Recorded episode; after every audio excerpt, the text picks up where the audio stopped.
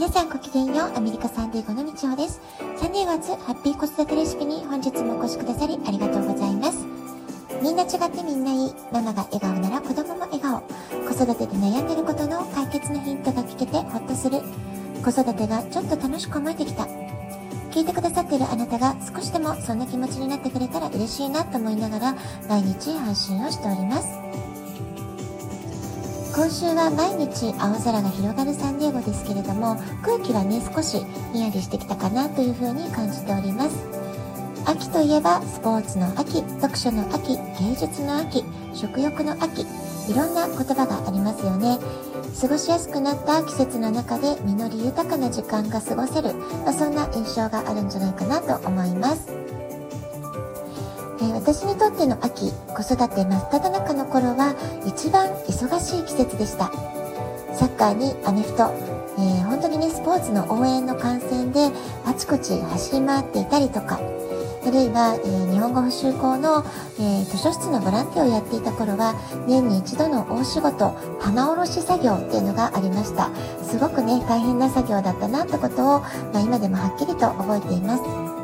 それから教員の仕事をしていた時期は、この時期、秋祭りとか、音楽会の準備とか、練習とか、それから個人面談、えー、それから通知表のね、準備とか、本当に毎週行事がぎっしり詰まっていて、えー、もう本当にね、駆けずり回っていた、まあ、そんな感じだったかなっていうふうに思います。あんなに忙しかった秋という季節も今年はとっても穏やかで静かな時間の流れを感じています。今年は仕事の合間にステンドグラスのティファニーラップ制作を楽しんだり、え自分が興味があることを深く調べたり勉強したり、まあ、そういう時間をね、大切にしたいなと思っています。それからね、えー、やっぱり秋は美味しいもの多いですからね、柿とか栗とかさつまいも、秋ナス、サンマといった、えー、私大好きなものがたくさんある秋の味覚、まあ、こちらもね、楽しみたいなというふうに思っています。昨日に引き続き論語の魅力ということをね、語っていきたいなと思ってるんですけれども、今日はその中でも教育者としての講師先生の言葉ま、そういったものをね、選んで紹介していこうかなと思います。まず孔子が生きた時代なんですけれども、えー、春秋戦国時代ということで、えー、乱世だったわけですよね、えー、そのそんなこう見られた、え戦いに明け暮れた時代の中でこの戦乱の世を治めるためには優れた多くの人材を育てなくてはというそういうね強い使命感そういったものがねこの論語の言葉からも、えー、講師先生の言葉ということで、え見て取れるわけです。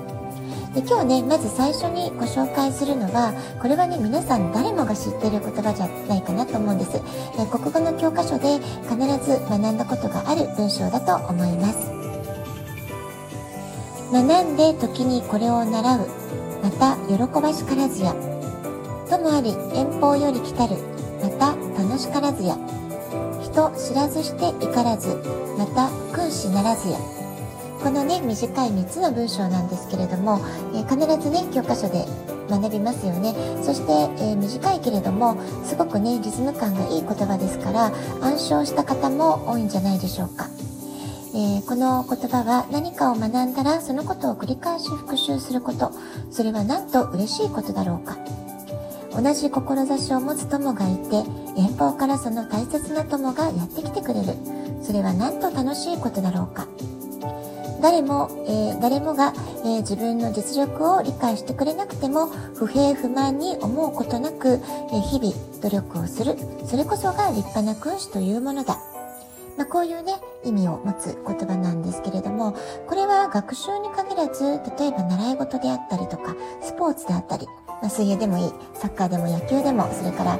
アートでもいいし音楽でもいいんですけれども、まあ、子どもたちがね頑張っていることっていうことで置き換えても、えー、通じることじゃないかなと思うんですよね、まあ、勉強だけじゃなくて習い事とか子どもたちが夢中になってる、えー、ゲームとかでもいいかもしれませんよね、えー、まあ、何かに何をするにしても、まあ、上手に上達するためには繰り返し反復練習する。これはすごくね大事なことなので子どもたちが好きなことに置き換えて説明してあげるとすごくねすっと意味が体にに染み込んでわかるんじゃないかなと思います。繰り返し練習していくうちにだんだん上手になっていく。そのプロセスを喜びましょうってことなんですよね。楽しみましょうでもいいかもしれないですね。それから同じ志を持つ友というのがね、ちょっと難しければ、クラスメートであったり、スポーツのチームメートであったり、共にね、まあ、音楽の、え、演奏を練習しているお友達だったりとか、ね、お絵かき教室で一緒に絵を習ってる友達とか、まあ、そんな感じでいいと思うんですよね。この2つは比較的幼い子供たちにも繰り返し親がね、話して聞かせていくことで、すんなりと、えー、理解が進んでいくことじゃないかなと思います。で、3番目の文章、これはね、実は大人でも結構難しいんじゃないかなって思うんですけれども、なかなかね、えー、理解することはできても実践が難しいというところがあるかなと思います。